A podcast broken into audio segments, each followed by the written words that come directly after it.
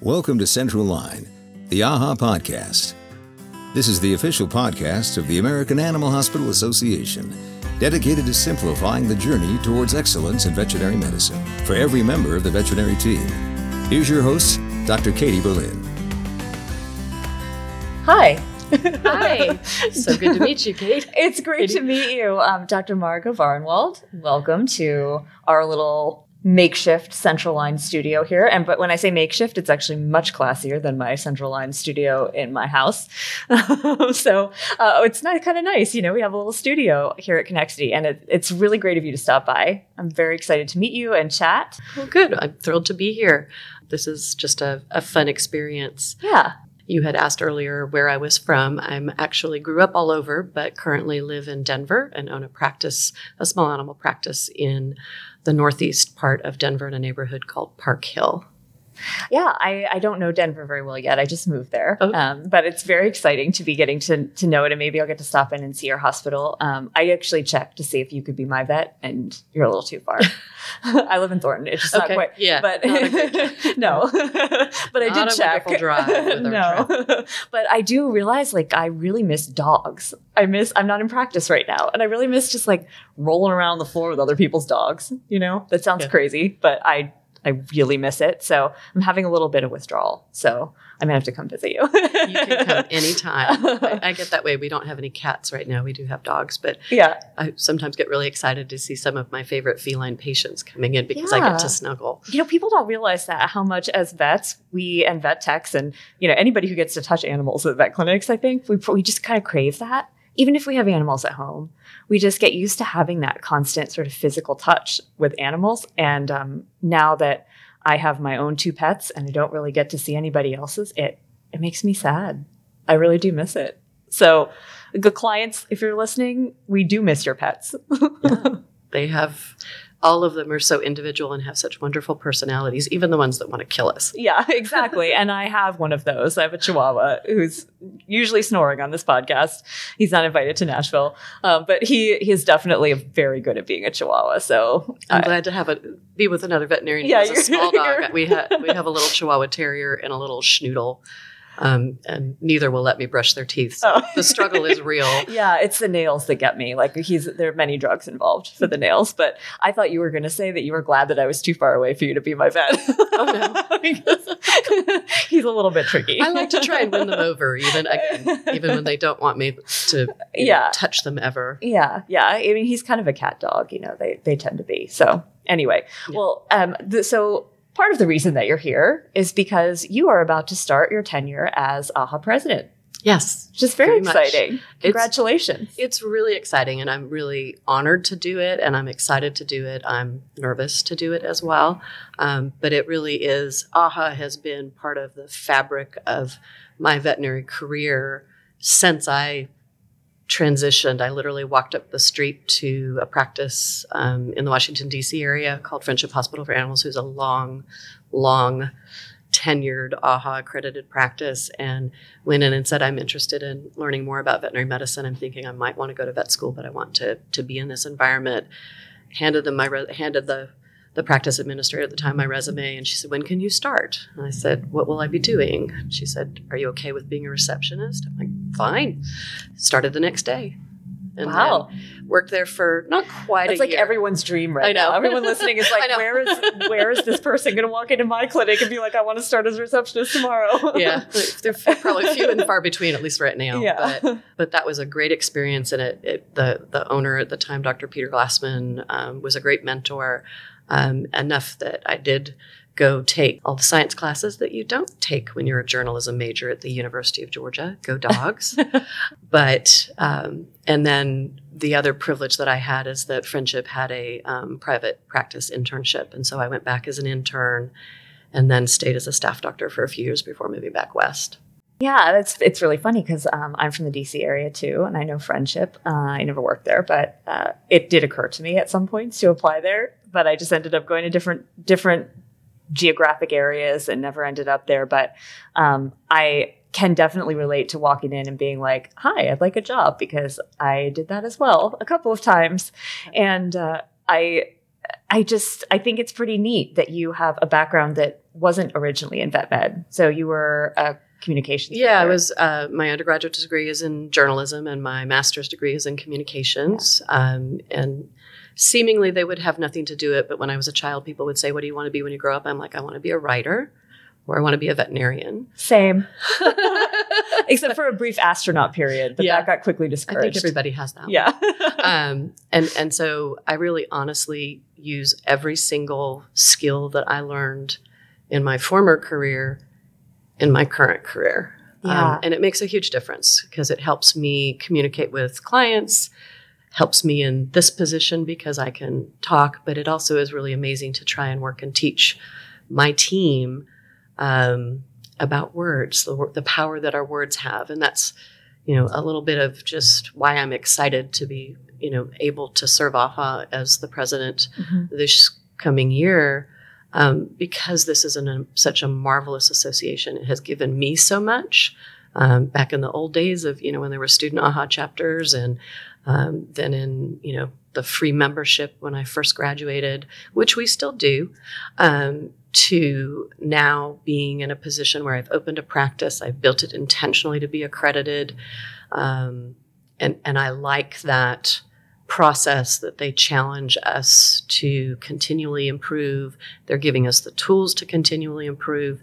And then I still have somebody come and peek under the hood and make sure that we're going in the right direction, giving me, hey, I was just at this practice and they're doing this and it's so awesome. It would work really well with your team, and trying an experiment with that information. You know, lots of life hacks there too. Yeah, that's funny because um, Doctor Adam Hetchko was just talking to me a little while ago, who is our outgoing president, and he used the word experiment too. He was talking about um, how he, that's how he sort of introduces change to his team. The idea of change is the idea that everybody's sort of trying things to get better together. And if they don't work out, we can examine why. And if they do, we can examine why and use that for the next experiment. Yeah. Um, and I, I love that idea. Like, why does change have to be ha- so scary and so permanent? Yeah. I mean, I think there's, maybe it's partly the personalities who are attracted to our industry. And, mm-hmm. and I'm generalizing here, not pointing anybody out specifically, but we want to be perfect and we get really tight. I don't know who you're talking about. You're not type A. Never. But we, we want to be so perfect. And it, you know, for me coming out of school as someone who had worked in a different arena and already had, you know, when you work in P R and you're doing campaigns, because I was in small P R agencies, you take ideas and you float them. Mm-hmm. And sometimes the client likes them. And then you invest in it, and then it fails, and then the client is looking at you, asking why they why they made that decision. How did you, you know, twist their decision into doing that? But you take away a learning process. Mm-hmm. This didn't work because X, Y, Z. And I think that's very true inside our practices. We have to take as much care of them and our teams as much as we're taking care of clients and patients. But we've got to help our teams understand it's okay to experiment. It's okay if the experiment doesn't work. That's still a success in that we got new information. And then we go on. Yeah, absolutely. I um, the theme for Connexity this year yeah. is create a better world. And I love that theme because I feel like the energy here feels like all of the people here want to do that anyway. They don't need a conference to tell them to go out and create a better world, but we all need a little bit of help with the how sometimes. Yeah. Um, and I was just wondering, and everybody else has a vision that's different of what that better world looks like. So what does a better world in veterinary medicine look like to you? I think a better world in veterinary medicine to me is one where people are happy to be in the profession, to be in the Hallelujah. Industry. Um, it is, I love my job. I love my practice. Good days, bad days. Yes, occasionally there's really bad days where you don't want to go in the building, but ninety-nine percent of the time I'm always happy to go. I don't mind the challenges. Um, you deal with the hard things and are resilient. And that's what I want people to see and not feel like we're doing it. And that's, again, some of that is our, our cultures within our practice walls. Mm-hmm. But the other part is trying to teach, um, our clients what we do and have value. The people delivering it have value. What we deliver has a huge value. And to to appreciate that rather than be, well, I blame everything for the past couple of years on COVID. So yeah. the post-COVID I mean, crazies. That's fair. Yeah. Yeah. It's all COVID's fault. Yeah. Um, but it's... Or at least COVID made yeah. it worse. That's one part of creating a better world, is creating a better work environment. And I, I will be honest and say, I, when I first opened my practice, you think you know everything, and then you, you know, get slapped in the face. You make assumptions that weren't valid. But I'm creating a better place in my community. Hopefully, I'm also making a, a commitment, and that's part of being on A A H A, to very much try and continue to have the association serve its members, and not just the veterinarian members, but the entire veterinary team, so that we can all, everybody can be proud if they work in the industry. Uh, that made me so happy, what you just said, because I really feel like um, one of the ways that I have seen A A H A change just from the time when I was a member, you know, last year to a year later almost um, working here, and just hearing the conversations that are happening inside A A H A and hearing what the board talked about at their meeting. Um, there's so much more emphasis on the team as a whole and not just veterinarians or managers.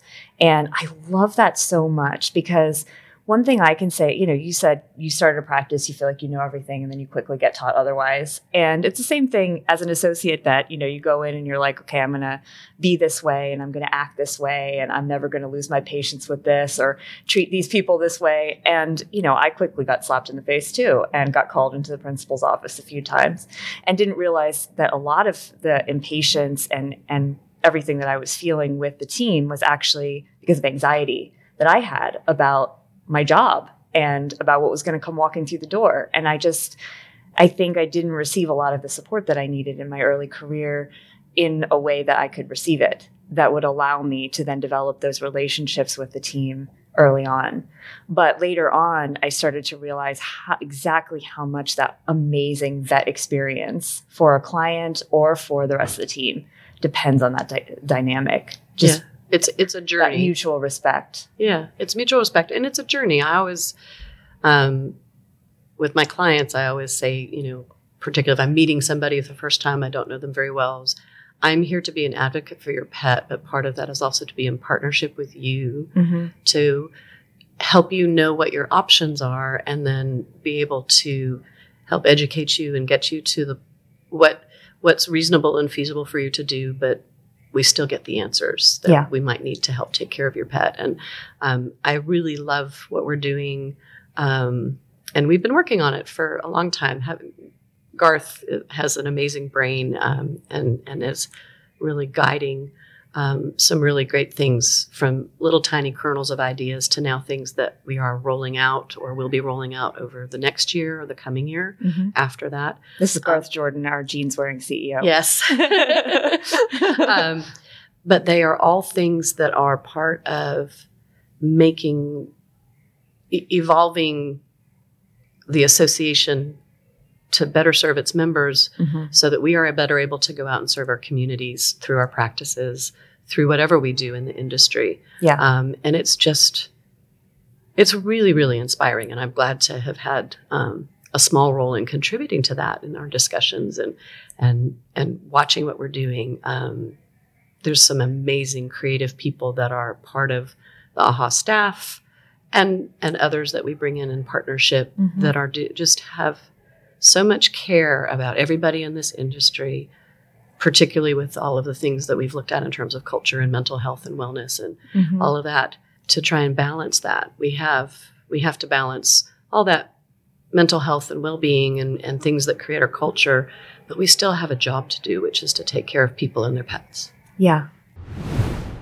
Hey, VetMed. I'm Jessica Sewell, and I'm a credentialed technician. We have a big problem. We're losing our people. Talented, knowledgeable, trained, passionate people. And we're not just losing them from our practices, from our hospitals. We're losing them completely. They're going to different professions. But why are they leaving? And I have my thoughts and my ideas, and I'm sure you guys do too. So let's talk about it. Let's all collaborate, talk, and work together to get these issues out and on the table. I love this profession more than anything in this world, and I love the people in it, And in my opinion, there's not a more exceptional group of people on the planet.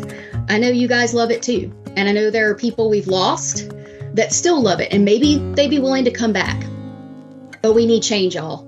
I get it. Change does not happen fast, but the longer we resist it and the longer we continue doing things a certain way just because this is the way we've always done it, the more people we're going to lose. And it's not a secret that we already have a critical shortage.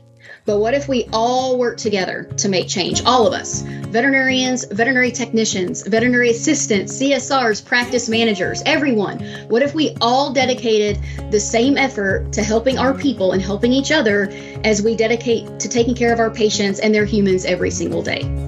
The Veterinary Visionaries Storytelling Event starts on February fourteenth. Talk about what made you fall in love with veterinary medicine. What made you fall out of love with it? Why are you still in this profession? What's keeping you from leaving? Are you even thinking about leaving? Let's talk about it, VetMed. You can learn more at veterinary visionaries dot org.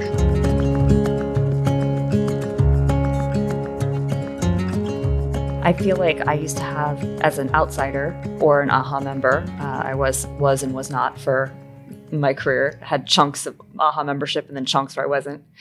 And I felt like AAHA had a job, which was to tell you how to practice really good medicine, you know, standards to help you accredit your hospital and guidelines to give you latest recommendations from a task force. And that was it. And you didn't hear a lot from AAHA about culture and well-being and keeping people happy so that they could do their job sustainably using this good medicine. Uh, and that conversation is so exciting to me because it takes just as much of that as it does knowing what the latest drug is to treat high blood pressure. Um, you know, you need that wellness and sustainability to practice excellent medicine just as much. And I love how forward-thinking the board is and our leadership is right now. Um, and I really, that's that's what I want people to know about AAHA, is that people like you and Garth are really leading the way and pushing forward in that arena, as well as the clinical medicine that AAHA has been known for for so long. Yeah. Well, it's all interconnected. You can't deliver great medicine if your team's not functioning properly. Exactly. If you're bleeding people. Yeah. And, and and obviously with all of the things that are facing us as challenges in the industry, staffing is a huge one. Yeah. Well, an accredited practice that is always continually improving is going to draw great people to work there. My, you know, I love my team, the team members that I've met from many members and friends, um, my fellow board members. They're fantastic people. Yeah. So we just need to celebrate that. Um, and it just gives us, I think all of us on this current board and even anybody who, who keep, keeps coming in and joining us, is we want everybody to love our industry. Mm-hmm. And part of that love of our industry right now is taking care of it.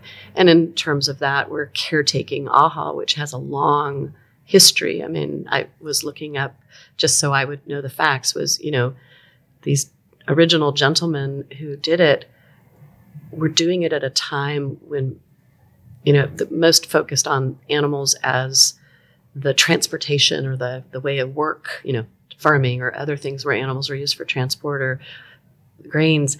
And suddenly there were these gentlemen who were sort of saying, you know, people's attitudes about cats and dogs are changing from they just get the, the slop to bringing them into their homes. We need better care for those small animals. And, and from that, they also wanted to make sure that veterinarians, it was very patriarchal at that point, um, we're focusing on how best to create a business model that would deliver that care to small animals.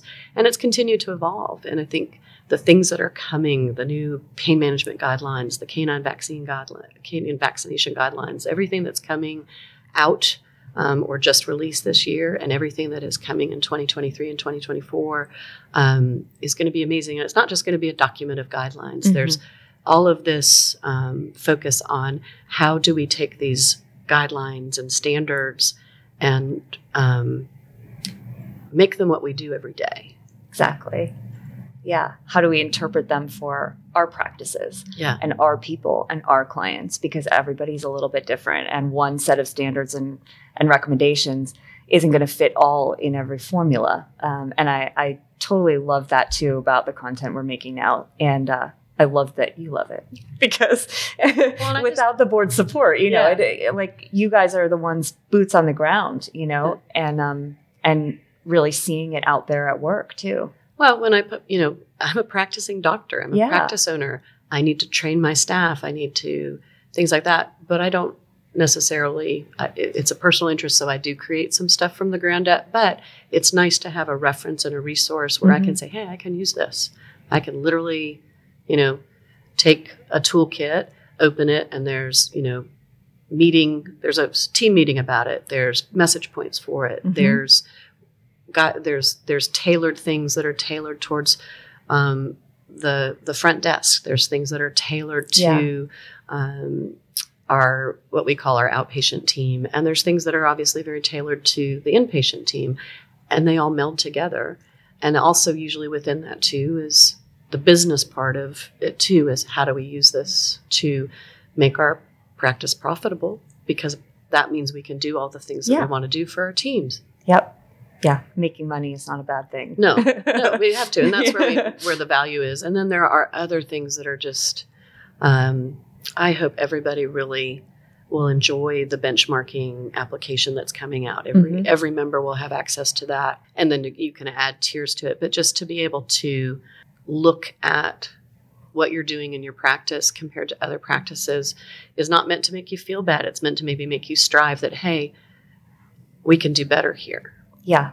Yep. And that group sort of collective mindset of like, this is where the profession is going and I want to go there too, yeah. versus I'm doing better than they are at this yeah. thing.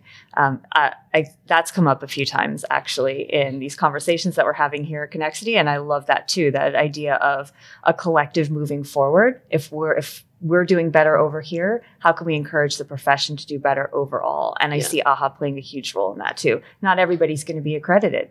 That's just the way it is. But the more hospitals are A A H A accredited or have access to the A A H A standards and can say, we are interested in getting better and staying better and growing as a hospital, that brings the whole profession up. Yeah. And it just, you need tools to do that. And yes. So we're doing that. And we just, I don't know, there's so much that, there's certain things I can't say, but there, there's really good stuff happening, yeah. and all of it is all of it is member focused. And I think that's um, having worked in a different profession in D C with other associations that focus on our membership is is so important. And I don't think A A H A ever lost sight of it, but I think there's a renewed energy about mm-hmm. it, and every group has to refresh and and. do stuff, and we're really doing some neat, neat stuff. Absolutely. Doctor Margot Varnwald, thank you so much for stopping by. Um, very excited to see the gavel get past you. And uh, congratulations on your just about to start presidency. Thank you. Very excited to see what kinds of things happen in the next year um, with you at the helm. Well, I look forward to future, future conversations with you. Me too. About the industry that we love. Me too. Thank you. Thanks. Thanks for listening to today's episode of Central Line, the A A H A podcast. If you love what you hear, please take a moment to leave us a rating and review. For more resources to help you simplify your journey towards excellence in veterinary medicine, we invite you to visit a h a dot org. That's A A H A dot O R G.